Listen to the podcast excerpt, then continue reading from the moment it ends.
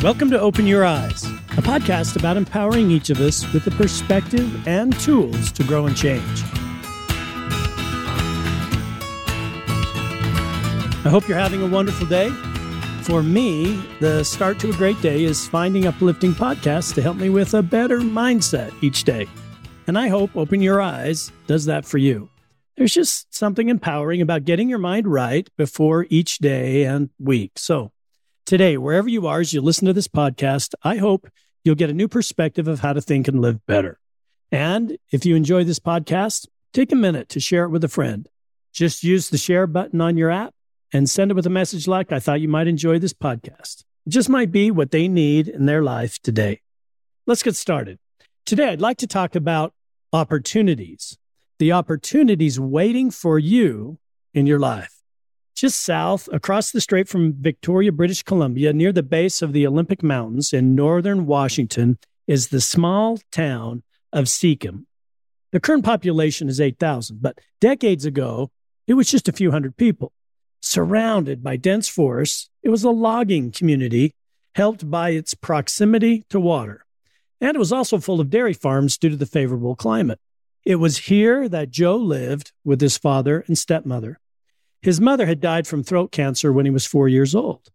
His father was unable to cope with his first wife's death and fled to Canada.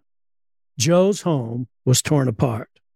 As a five-year-old, he went to live with his older brother, Fred, but not too long afterward, his father remarried and called for Joe. So Joe returned to live with his father. One night, Joe awoke to the smell of smoke. He grabbed the baby and his younger brother and stumbled out of the house to safety. His father and stepmother also escaped the flames, but the house burned to the ground, and there was nothing they could do. It seemed that once again, Joe's life was turned upside down and his home was lost. So the family moved to the mining camp where his father worked. There, Joe's stepmother became depressed because of their dire circumstances, and the target of her poor state of mind was Joe. One day when Joe was still a boy, Thula, his stepmom, insisted that Joe leave. So his father took him up the wagon road to live in the schoolhouse. While extremely difficult for a young boy to be separate from his family, Joe seized the opportunity chopping wood and doing other chores in exchange for sleeping in the school. While living in exile, so to speak, Joe's stepmother wouldn't feed him, so he trekked to the mining camp to get food and did every odd job there he could. He started a life of providing for himself. Soon, with his father's help, Joe built a small shack where he could sleep. When Joe was fifteen, his father took the family to live in Seattle, and Joe's stepmother again refused to let him back into her house. So Joe's father had to tell Joe they were leaving without him. But can't I just come along? Joe asked. No, that won't work, his dad said. Look, son, if there's one thing I've figured out in life, it's that if you want to be happy, you have to learn how to be happy on your own. Well, Joe's best friends had been his father and his younger brother, and now they were gone. At fifteen years of age, his life was turned upside down again, and he was on his own and was lonely all the time. Well, living in his half-finished house, Joe made a decision. He would do exactly what his father said. He wouldn't lie in bed and be a hermit. He would look for the opportunity in everything. His father had always taught him that there was a solution to every problem. He said that sometimes the solution wasn't where people would ordinarily expect it to be. You might have to look in unexpected places and think in new and creative ways. But he could survive on his own, he figured, if he could just keep his eyes open for opportunities. So in the middle of the Great Depression, Joe started to make friends. Together, they caught and sold salmon. They made homemade booze and sold it, something that wasn't legal during Prohibition. He and his friends cut and sold lumber. A year later, Joe received a letter from his older brother, Fred, who had a good teaching job living in Seattle. Fred wanted Joe to join him for his last years of high school. Joe, again, saw this as an opportunity, so he moved. And here's how Daniel James Brown wrote of Joe's experience in high school. For the first time, and as long as Joe could remember, he found himself with three square meals a day and the opportunity to explore his interests. He excelled in the classroom and quickly worked his way onto the dean's honor roll. He sang and performed in plays and made music. He signed up for the men's gymnastics team and proved to be a standout on the rings, the high bar, and the parallel bars. One spring day in nineteen thirty-two, as he was practicing on the high bar in the gym, he noticed a tall man in a dark gray suit and a fedora standing in the doorway and watching him. The man disappeared, but a few minutes later, Fred walked into the gym and called Joe over to the door. "A fellow just came into my classroom and asked who you were," Fred said. "Said he was from the university. He gave me this. Said you should look him up when you get to the U, that he might be able to use a fellow like you." Fred handed Joe a card, and Joe glanced down at it. It said, "Alvin M. Ulbrickson, head coach, crew, University of Washington Athletic Department." Joe pondered the card for a moment, then walked to his locker and put the card in his wallet. It couldn't hurt to give it a try, and Joe was used to seizing opportunities. And rowing couldn't be any harder than cutting cottonwoods. So he saved enough money working odd jobs to pay for his first year of college, and off he went. The tryout for the rowing team was another opportunity, and Joe took it. While the other boys at school wore expensive slacks and cardigan sweaters, everyday Joe wore the same old wrinkled hand-me-down sweater and the same dusty old shoes. Joe Rance was afraid his savings would soon run out, and he needed a job to pay for clothes and for the final year of school.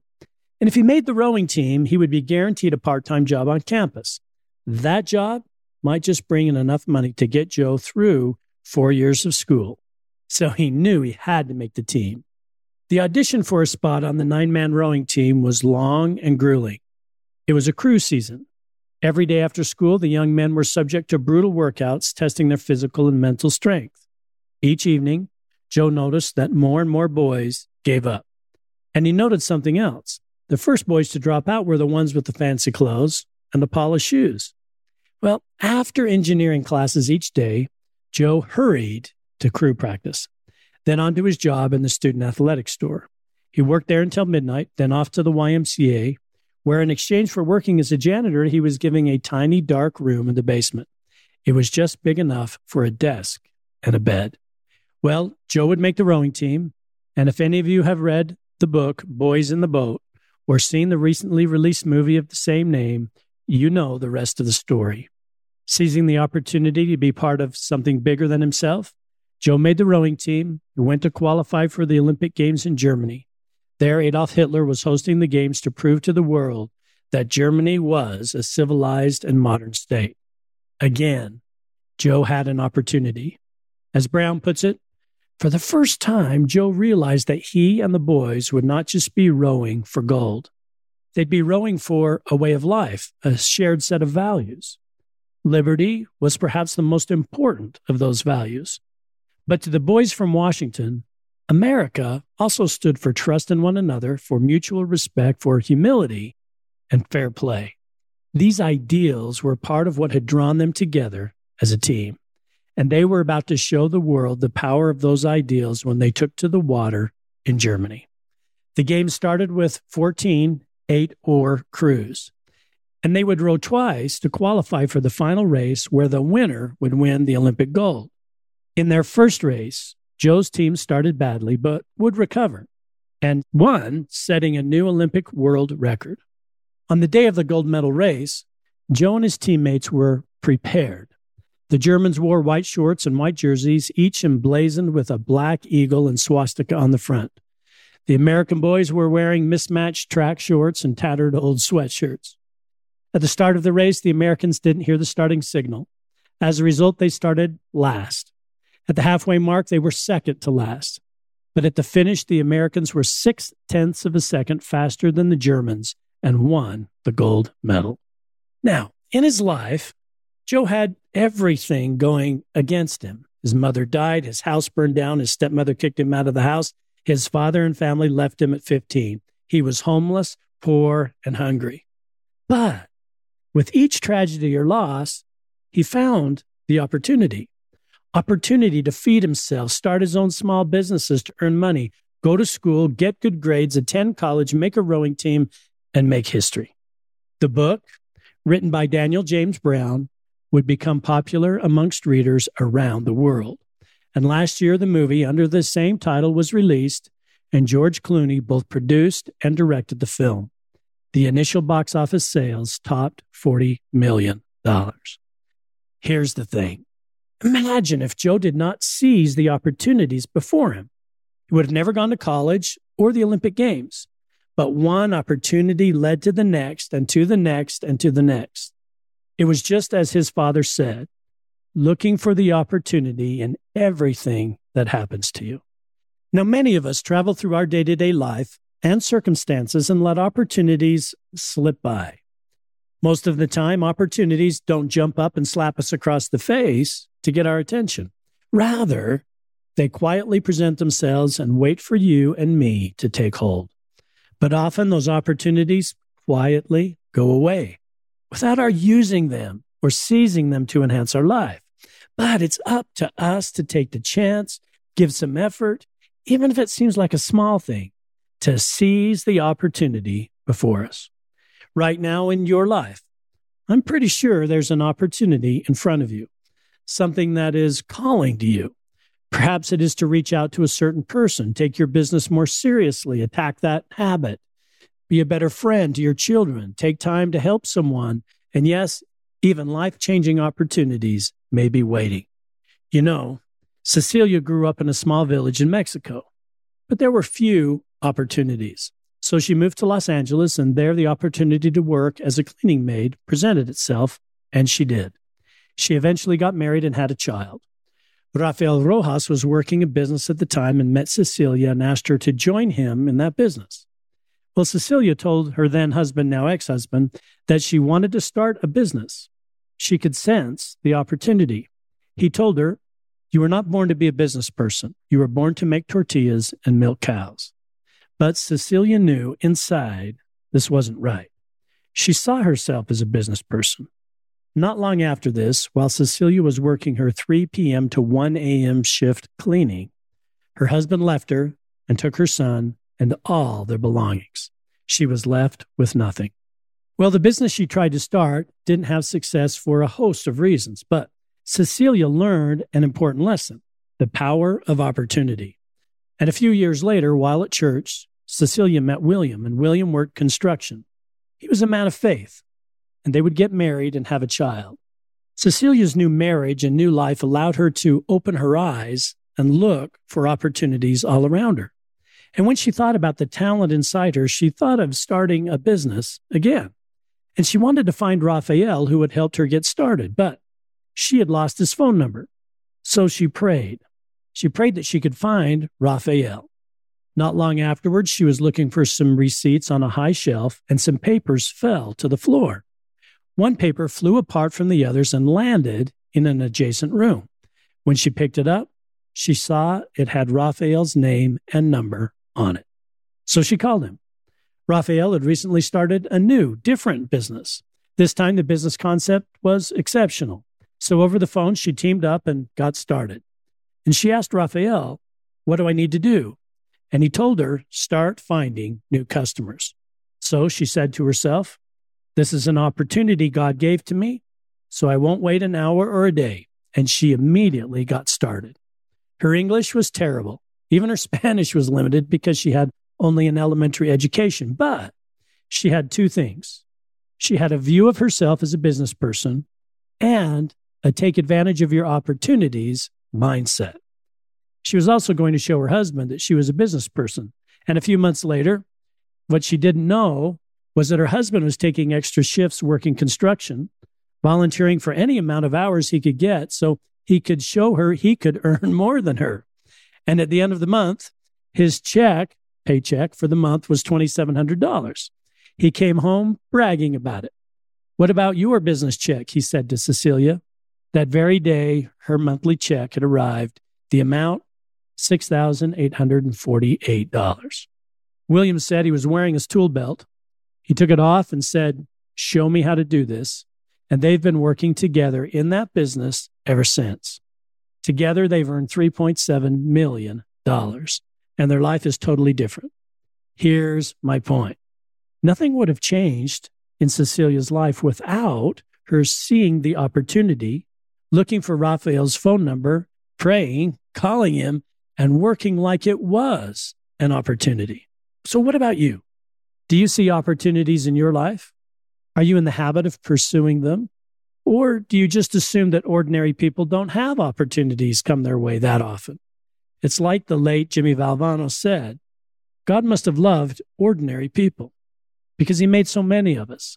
But every day, in every walk of life, ordinary people do extraordinary things. And here's the truth. Ordinary people like you and me can do extraordinary things. And you have within you and in your life the opportunity to make something remarkable of your time, your situation, your life. How do I know this? Because your Maker put within you his D N A. And with that, you can do what seems unlikely. You can change a habit. You can build a business. You can manage your time. You can make your days better. You can lose that weight you just can't seem to lose. You can become a parent or spouse or friend that you've wanted to become. And it doesn't matter where you've been or how you look or what you've done, or even if you've fallen, if you've let yourself down or let other people down. If you will begin to see and seize the opportunities in your life, even uncover the hidden opportunities, you, like Joe and Cecilia, will find extraordinary results. You know, in his book on success, Malcolm Gladwell says, success is the product of opportunity. And while a person's individual attributes like talent and work ethic may determine their potential, Gladwell asserts that external factors determine who has the opportunity to reach that potential and who faces roadblocks. In other words, it's impossible to achieve success if you don't have opportunity. In fact, he describes opportunity as having a snowball effect. In other words, one opportunity seized or advantage realized over time compounds to create exponentially greater opportunities. This is called a cumulative advantage, or the Matthew effect. The Matthew effect comes from the scripture recorded in the book of Matthew that says, "For to everyone who has, will more be given, and he will have abundance. But from him who has not, even what he has will be taken away." It means that to those who have an advantage, and to those who have previously seized opportunities, comes disproportionately more opportunities than those who don't. For example, consider how one opportunity changes the trajectories of two young girls who want to be professional actors. The first girl sees there are tryouts for the school play. She practices, she gets engaged, she works with others who have done it before and gets the lead role in the play. And this sets off a series of events. As the show's star, she gets more coaching from the director than the other actors. This helps her develop her skills and confidence. Additionally, as the lead, she has to play a broader range of emotions, and this gives her a chance to show her talent on display. The role puts her in a better position to get the lead in other plays. Her roles make her more visible to college recruits, raising her chances of getting an acting scholarship. Her college experience increases her odds of successfully pursuing an acting career. Compare that to the second girl, who's afraid of being rejected and doesn't really seize the opportunity or put much effort, and she tries out for the play, but just gets a minor role. As a result, she really doesn't try that hard, and her opportunities diminish. This happens in my life and your life all the time. The snowball effect of pursuing opportunities is real. Well, the problem is that we hear stories all the time of people who saw an opportunity, pursued it, and the outcome was amazing. But for many of us, we don't think this can happen to us. So we don't really try, and not trying takes the real opportunity away. In pro basketball, the oldest coach is seventy-four-year-old Gregg Popovich. Can you believe it? seventy-four years old and still on the road coaching and taking on the grueling schedule of the N B A season. Popovich attended the Air Force Academy and played basketball there. During his five years of military service, which followed, he played basketball on the Armed Forces team. When he got home, he saw the opportunity and served as an assistant at the academy while he got his master's degree. Then, with his assistant experience, he got the opportunity to coach the Pomona Sagehens, a small college in California. He saw it as an opportunity if he won.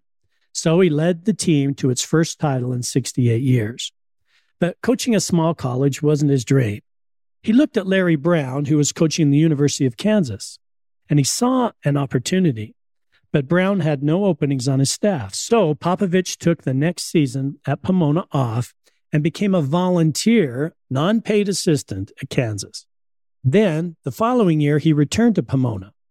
But the year under Brown had made an impression, so the next year, when Larry Brown took a head coaching job in the N B A, coaching the San Antonio Spurs, he hired Popovich as his top assistant. Soon, Popovich was the general manager for the Spurs and then the head coach. That was twenty-six years ago. All because Popovich seized the opportunity to coach for Larry Brown for one year as a volunteer assistant coach. Today, he is a five-time N B A champion and a three-time N B A Coach of the Year. Now, the youngest coach in the N B A is the head coach of the Utah Jazz, Will Hardy. Hardy became the head coach at thirty-four years of age. That's right, thirty-four years of age. One of his players for a short time was thirty-six years old. Will grew up in Richmond, Virginia. He went on after high school to play at Williams College, a small Division three school. In fact, the school was so small that today there are no statistics kept of Hardy's years playing. But it was an opportunity to play basketball, and he took it. He seized the opportunity to excel and get a strong academic degree. Well, before graduating from Williams, Hardy was applying for all sorts of jobs. Kurt Tong, a former Williams coach, was a mentor and friend to some of the players, particularly Will Hardy. Hardy saw it as an opportunity to learn from Tong, and they became very close. Years earlier, Tong, believe it or not, had been the athletic director at Pomona College where Gregg Popovich had coached. Tong and Popovich remained close. So one day, Tong called some of the players and Will Hardy and said, "I talked to Coach Pop last night. He wants one of you guys to take a job in the film room or to be a gopher or whatever." Well, there were several players interested. Tong called Popovich back and asked what qualities he was looking for. Pop wanted a role player that was all about the team first, that had a great work ethic, that no task was beneath him. Will Hardy was that kind of guy. Do anything for an opportunity. So he became a gopher, an intern for the San Antonio Spurs. But Hardy was six foot six and could play. So he was often asked onto the court in practice to shadow players or shag basketballs. Two years later, the video coordinator left. Seeing the opportunity, Hardy asked for the job. Why? Well, when you lead the video room, you spend a lot of time with the head coach, Gregg Popovich, and Hardy did. There, he got a crash course in professional coaching mentality. Hardy was focused. He rarely went out with friends. He wanted to seize the opportunity. When Popovich was named the Olympic coach, Hardy was chosen as his video guy. And Hardy impressed Popovich so much that a few years later, he was named an assistant coach. By that time, Hardy had done just about every job for the San Antonio Spurs. Then he was asked to become an assistant with the Boston Celtics, and it was there that general manager Danny Ainge got to know him and brought him to Utah as the head coach a few years later. Now, many coaches in the N B A played in the N B A. They include Jacques Vaughn, Monty Williams, Rick Carlisle, Chauncey Billups, and Steve Kerr, just to name a few. And that makes sense that former players would make excellent coaches. But few coaches made their way as the video coordinator after earning their college degree. But Will Hardy seized every opportunity that presented itself along the way so he could become a head coach in the N B A. And that's the way it is with opportunities. People who are good at seizing them, like Gregg Popovich, pass that characteristic on to video coordinators like Will Hardy. And parents who are opportunity seizers pass this characteristic on to their children. Leaders pass it on to team members, and on it goes. So, if you're leading a team and you want to elevate the performance of your team, become a person who sees opportunity and acts quickly to seize those opportunities. The reason that some people miss opportunities is, well, they're slothful. Sloths, the sluggish tree dwellers of Central and South America, spend their lives in the tropical rainforests, and they move only when necessary, and even then very slowly. Some sloths are reported to remain hanging to branches even after they die. They move through the canopy at a rate of less than forty yards per day, munching on leaves, twigs, and buds. Sloths have an exceptionally low metabolic rate and spend fifteen to twenty hours a day sleeping. And this describes some of us when opportunities are all around us. We worry and stop. We fear and slow down. We wonder about the work of it and really don't try. I mean, you get it. There are a hundred excuses as to why not seize an opportunity. And you know, sometimes we have to seek out the opportunity. It isn't apparent. As George Bernard Shaw said, don't wait for the opportunity, create it. Just like the people in the stories we've shared today, finding the opportunity is a matter of believing that it's there. Or as one person said, if opportunity doesn't knock, build a door. Now, this is an incredibly important principle for leaders to learn, that opportunity must be created and pursued. And often those opportunities present themselves in the twists and turns of life. So even in the midst of change or discouragement or setbacks, look for the opportunity around the corner. In the business world, businesses that thrive develop the fundamental skill of spotting and capitalizing on opportunities that others don't see. Recently, Forbes magazine got some of the top business minds of our day together to talk about this topic. One leader said, opportunities present themselves most often in times of change or transformation. Another said, have a clear goal, even an impossible goal. And this will cause you to start thinking, reading, networking, and doing the things that get you familiar with how to reach that goal. That's when you can spot opportunity. Another said, there's no doubt that almost all opportunity came about because someone networked with someone else, or asked questions, or developed a relationship and learned from other people. Another C E O said that you have to put yourself out there. Attend conferences, events, expand your geographic relationship footprint, and wiggle your way into what's happening around you. Another said that many opportunities don't pan out, so don't get discouraged. Almost every failed opportunity leads to the next right opportunity. Along the way, use these failures to get more and more clear about what you're looking for. Failure helps you get clear. And on the advice of these C E Os went. Here's the point. Opportunities in life are what you make of them.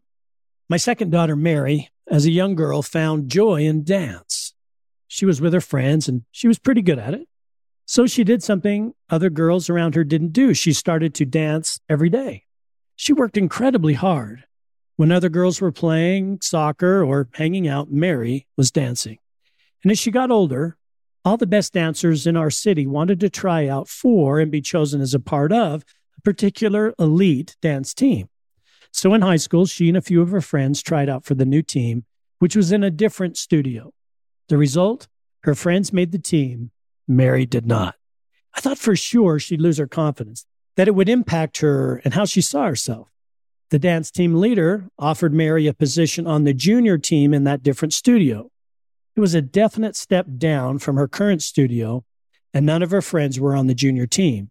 And surely her friends on the elite team would look down on her in comparison. But Mary saw the opportunity to be in the same studio. So if she could prove herself on the junior team, even though there were very few girls her age on that team, she could eventually make the senior team. Mary didn't compare herself to others. She danced on the junior team and worked on her technique and strength. You see, she could have quit because she was discouraged or embarrassed. But she saw an opportunity where most girls saw failure. She didn't compare herself. She got humble. She worked twice as hard as everyone else and eventually earned her spot on the elite team. It took a few years of humbling work, but she made that team. And because she had momentum, because she was used to working harder, because she had failed and knew what it took to really win, she was soon the premier dancer on the elite team, ahead of other girls who made the elite team to begin with. Later, when Mary and the same friends tried out for an elite college team and then a professional dance company, Mary was the only one to make both. Today, she works as a dance instructor and choreographer. There is opportunity in your life, in your setbacks and your failures. Remember Joe Rantz. His path of opportunities led him to the gold medal. And Cecilia, who had to make opportunities happen. And Gregg Popovich and Will Hardy. Opportunity creating is contagious to your family and your team. They will follow your example. Find ways this week to open your eyes to the opportunities in front of you. Most of all, thanks for being here today. And don't forget to share this podcast with a friend and join us next week for another podcast as we learn to open our eyes to who and what we can become.